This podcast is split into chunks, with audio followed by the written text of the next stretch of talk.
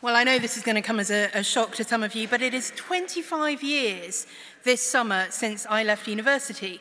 And in that time, I think it's fair to say the, wor- the world has changed. I was a student at Exeter College in Oxford in the early 1990s. And around that time, the LGBT movement, I don't think they had yet added the Q or the I or any of the other letters that we now have uh, was really starting to get going, and several colleges used to show their support for this by holding annual queer weeks. My college chose to hold an annual straight week. Obviously, uh, the people who organised that thought they were being very clever and hilarious, but amazingly, looking back, I don't remember that there was a huge outcry about straight week. Not, not everyone loved the idea, of course, but it wasn't officially challenged, and plenty of people certainly felt able to be very public in their support of it. I bet there are no universities or colleges holding Straight Week in 2019. And I'm not saying that I think there should be necessarily, but it's just an interesting observation on how our culture has changed. Back in the 1990s, I think it's fair to say the mass of public opinion was still at least somewhat hostile towards homosexuality. Things were certainly changing, but the spectre of AIDS still loomed large, and many people openly blamed the gay community for its rapid spread. In 2019, by contrast, if you express any kind of public hostility towards LGBTQI people, you will bring down a storm of abuse on yourself. You may lose your job. You may even be arrested. Just a week or two ago, a judge in this country had to rule on a case of a woman who had been accused of harassment for failing to address a transgender person by their preferred pronoun online. The world has changed. We live in a society where the biblical teaching that we've had so clearly outlined for us this morning is no longer accepted by most people. Christians are not the moral majority in this country anymore. Our children are constantly being told that gender is fluid, but sexual orientation is fixed. That provided there is mutual consent, there is no such thing as sexual sin. Indeed, that the only sin would be to prevent someone from expressing their sexuality in whatever way they choose. And in that context, I think it is clear that to steal Glyn Harrison's phrase, we need a better story. Simply teaching people the rights and wrongs of sexual morality, important though that is, is not going to be enough to help them navigate through the constantly changing liberal mores of our society. It's not going to be enough to keep Christians from falling into sin, and it's certainly not enough to commend the faith to already skeptical unbelievers. The story that the world is hearing at the moment is that Bible believing Christians hate gay people that we repress our own sexuality, that we are ashamed of our bodies, that we don't care about people being lonely or frustrated, unloved, or abused. That we are more concerned with seemingly arbitrary rules than people's happiness. The world looks at the church and sees discrimination and exclusion. When we know that the gospel message is one of inclusivity and diversity, of love that transcends boundaries. The world looks at the church and sees prudes and killjoys. When we know that Christ came in order that we might have life and have it to the full. The world looks at the church and sees abusers and hypocrites when we know that in reality our pews are simply filled with forgiven sinners. Yes, as weak and flawed and wicked as anyone else, but welcomed, forgiven, healed, and redeemed in Christ. The world is hearing a false story, but believing it people in our churches are hearing that full story too, and more and more of them are believing it. And simply telling them what the Bible says about who is allowed to have sex and when and with whom, simply treating the Bible as a rule book to be obeyed, I don't think is enough. What we need is not just a rule book, but a love letter. What we need is not just the law to be our schoolmaster, but the Lord tenderly wooing his beloved bride. That, I think, is what is going to give us the motivation for sexual holiness in the midst of our depraved world. That is how we'll learn to delight in these sexual bodies that God has given us. It's when we begin to understand that our sexuality is part of a bigger story, a better story of creation and redemption, of restoration and consummation, that we can begin to celebrate it and enjoy it. Because sex, including but not limited to the physical act of sexual intercourse, is part of God's eternal plan for his people and his world. And I want to be clear we all need this better story. Whether you are married or single, whether you have a fabulously satisfying sex life, or whether you have one that is painful and frustrating, whether you're widowed or divorced, whether you've been abused or assaulted, whether you're a virgin or whether you've had a whole string of shameful sexual experiences in your past, whether you're attracted to people of the same sex or the opposite sex or both sexes or neither, whatever your experience of sex and sexuality, you are part of this better story this great romance in which God sweeps his people off their feet and into his arms. And it's as part of this bigger, better love story that we can enjoy our sexuality properly and use it appropriately, no matter what circumstances God has put us in. So, what is that story? What is the better story about sex that Christians should be telling? Well, it's no less than God's own love story. The story of God's love for his people, his betrothal and marriage to them, his bride's unfaithfulness, her adultery and prostitution. The story of her being made new again, betrothed again, as we just heard from Hosea. The story of the bridegroom who sacrifices his life for his bride the bridegroom who will one day return once and for all for the celebration and consummation of that marriage. Even more than that, I think it is the story of God Himself, of who He is in all eternity, and the invitation He offers to us through Christ to participate in that reality ourselves.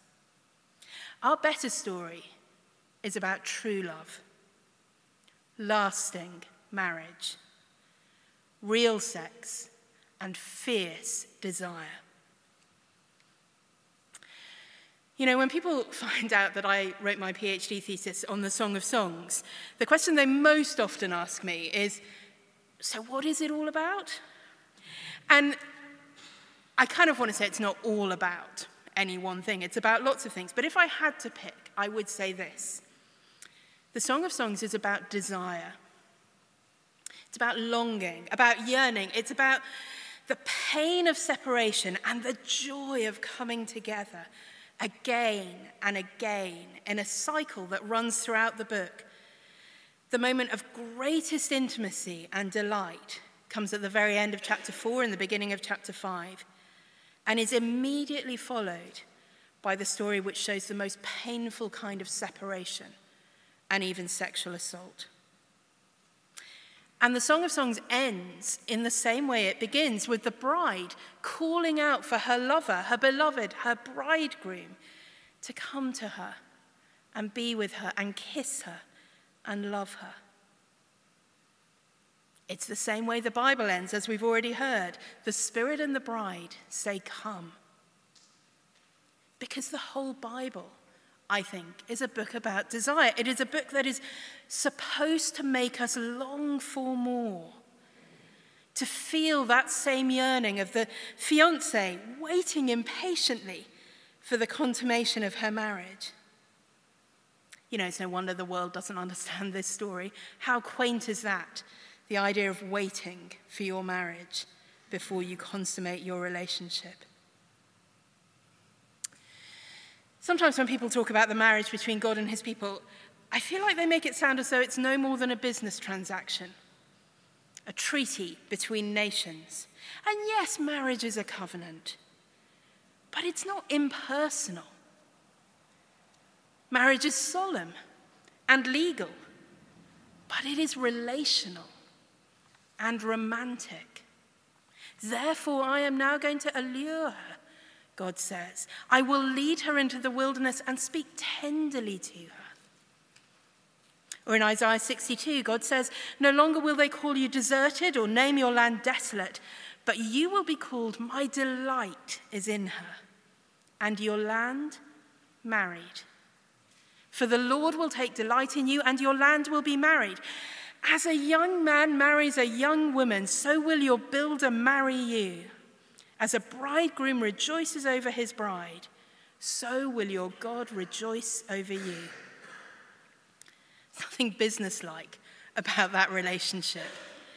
It is a young couple deeply in love, delighting in each other, rejoicing in how lucky they are to have each other.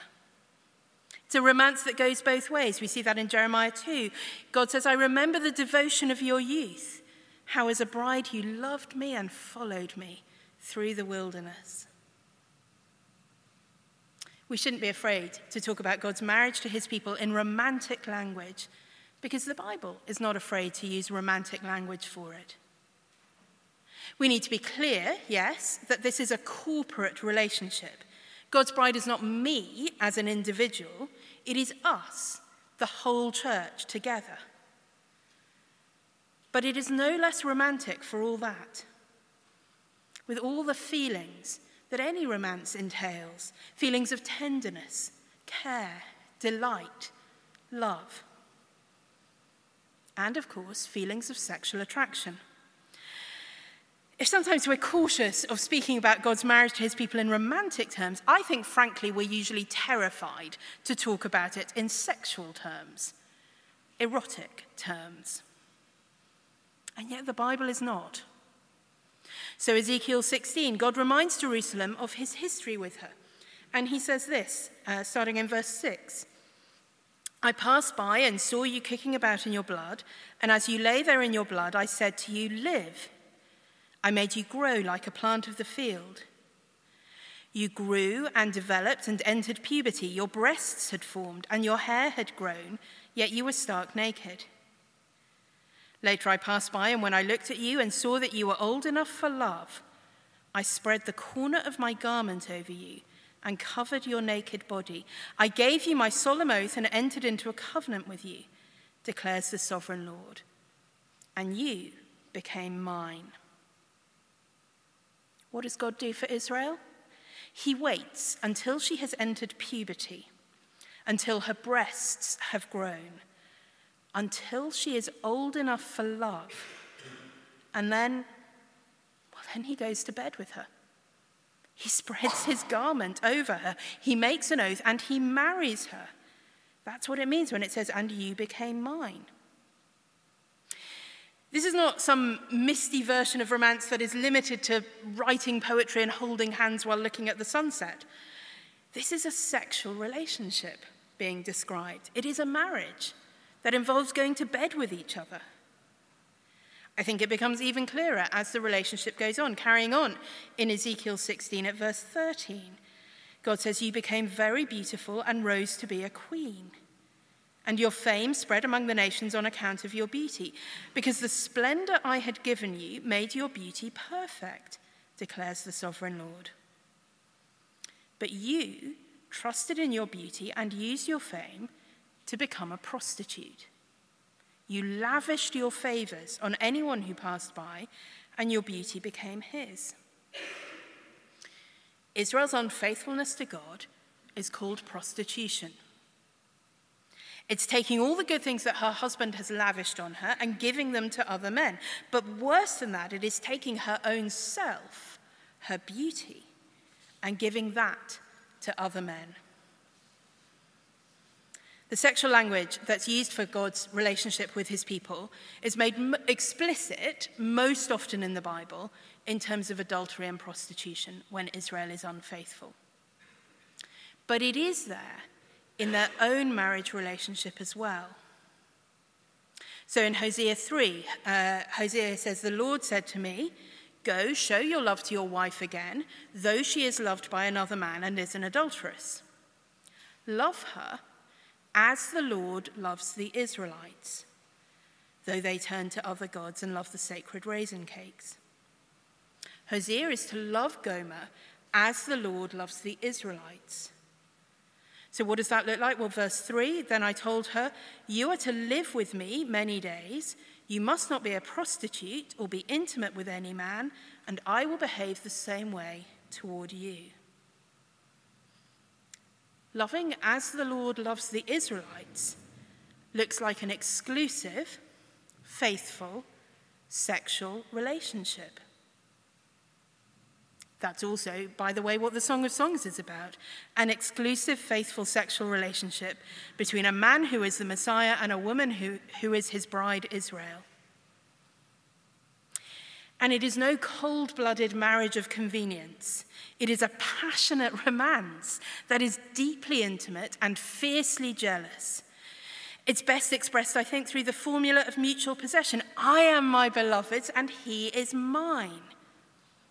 And in the twist that we get on that in Song of Songs, chapter 7, verse 10 I am my beloved's and his desire is for me.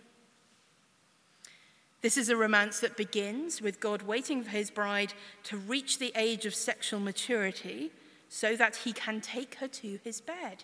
It is a romance that begins again after she has been unfaithful with the revirgination of faithless Israel when God redeems and restores her and makes her fit to be his bride again. You see, God wants us to know, doesn't he, just how passionate and tender and intimate and jealous his love for us is. And the analogy he uses to describe that is the passionate and tender and intimate and jealous love of a sexual relationship, a marriage.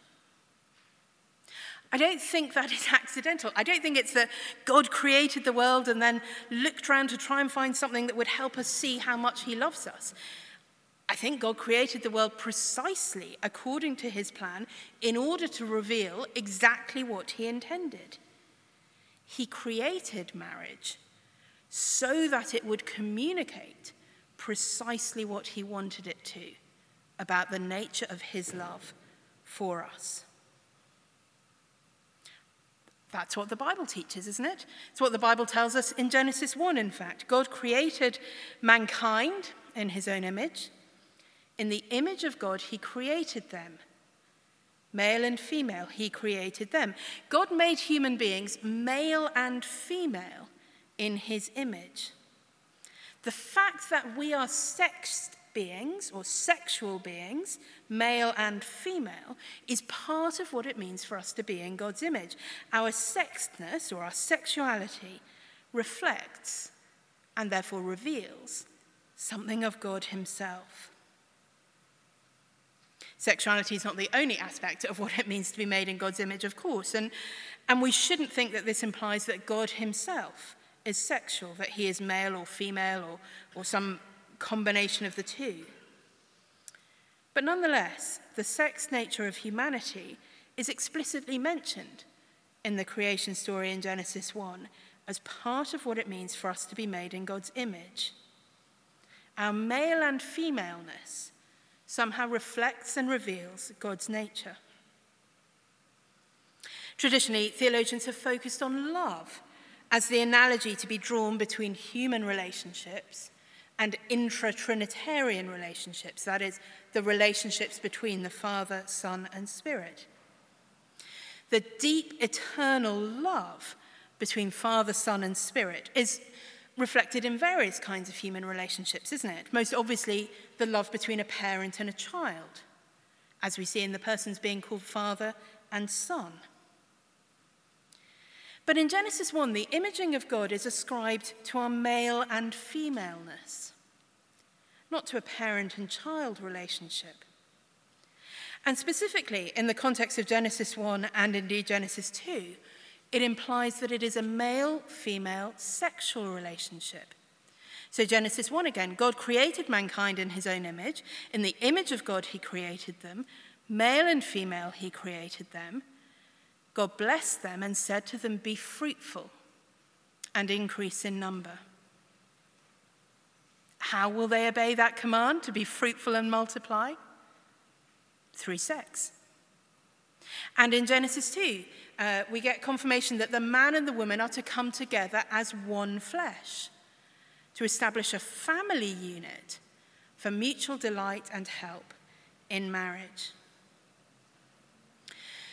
So I think the love, the fellowship, the mutual help, the shared purpose of a marriage between a man and a woman is intended to show us a little glimpse of what those eternal relationships are like between the members of the Trinity. And not just the love, the fellowship, the support, the shared purpose, but also the sex, also the one flesh union. That is, it seems to me at least, that there is something about the eternal, intimate, loving, mutual indwelling of the persons of the Trinity which is reflected in the intimate, loving indwelling shared by a man and a woman in the act of sexual intercourse. A loving marriage involves much more than just sex, of course, and all of what it involves reflects something of the eternal divine love within the Trinity. But I think it's true to say that sex is the means by which human beings can experience the greatest intimacy with another person, feel the greatest delight in another person. Sex is the most intense expression of a loving relationship. And because of that, I think we might even say that it is in having sex within the context of love and marriage that it is possible to come closest to experiencing something of what those divine eternal relationships are like. There are significant differences, just to point out the obvious. Sex is transient and not eternal. Sex is physical, but God is spiritual. Sex is designed for two persons, not three. I am not suggesting that the persons of the Trinity are engaged in some kind of eternal orgy. I'm going to say that again. I am not suggesting that the persons of the Trinity are engaged in some kind of eternal orgy. I'm simply suggesting that the analogy with sex is one way we can better understand the doctrine of perichoresis, that is, the eternal, mutual indwelling of the persons of the Trinity. That in the act of sex, and specifically the act of sex within the context of a loving, permanent relationship that is marriage, people get the tiniest glimpse for the briefest moment of what it would be like to enjoy the relationships that exist eternally within God Himself. It turns out uh, not to be G.K. Chesterton who said that the young man who rings the bell at the brothel is unconsciously looking for God. I don't know who did say it, but whoever did, there is a great deal of truth in that observation, I think. One reason that sex exerts such a powerful grip on people, that we give it so much significance in our lives and expect so much from it, is because it does indeed give us a tiny fraction of a glimpse of something divine and eternal. And of course, because of that, sex is so easily exalted to a place that should be reserved only for God. Sex becomes the goal of life for so many people, the source of meaning, the place where we find identity. There's so many people today, aren't there, who define themselves primarily by their sexual attraction rather than by their relationship to their Creator God. Sex so easily becomes an idol because what it offers is so tantalizingly close to what we find in God Himself. Except, of course, it isn't.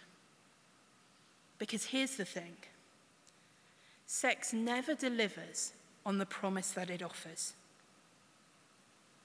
Sex is fleeting. It always ends. And of course, the end is sort of the point of sex. It's almost as if it's not designed to provide true satisfaction after all. It's almost as if it's designed to leave us wanting more. And indeed, it is. It is supposed to make us look forward. It is supposed to make us long for a consummation that won't be over just like that, but a consummation that will last. It is meant to make us look forward to the new creation.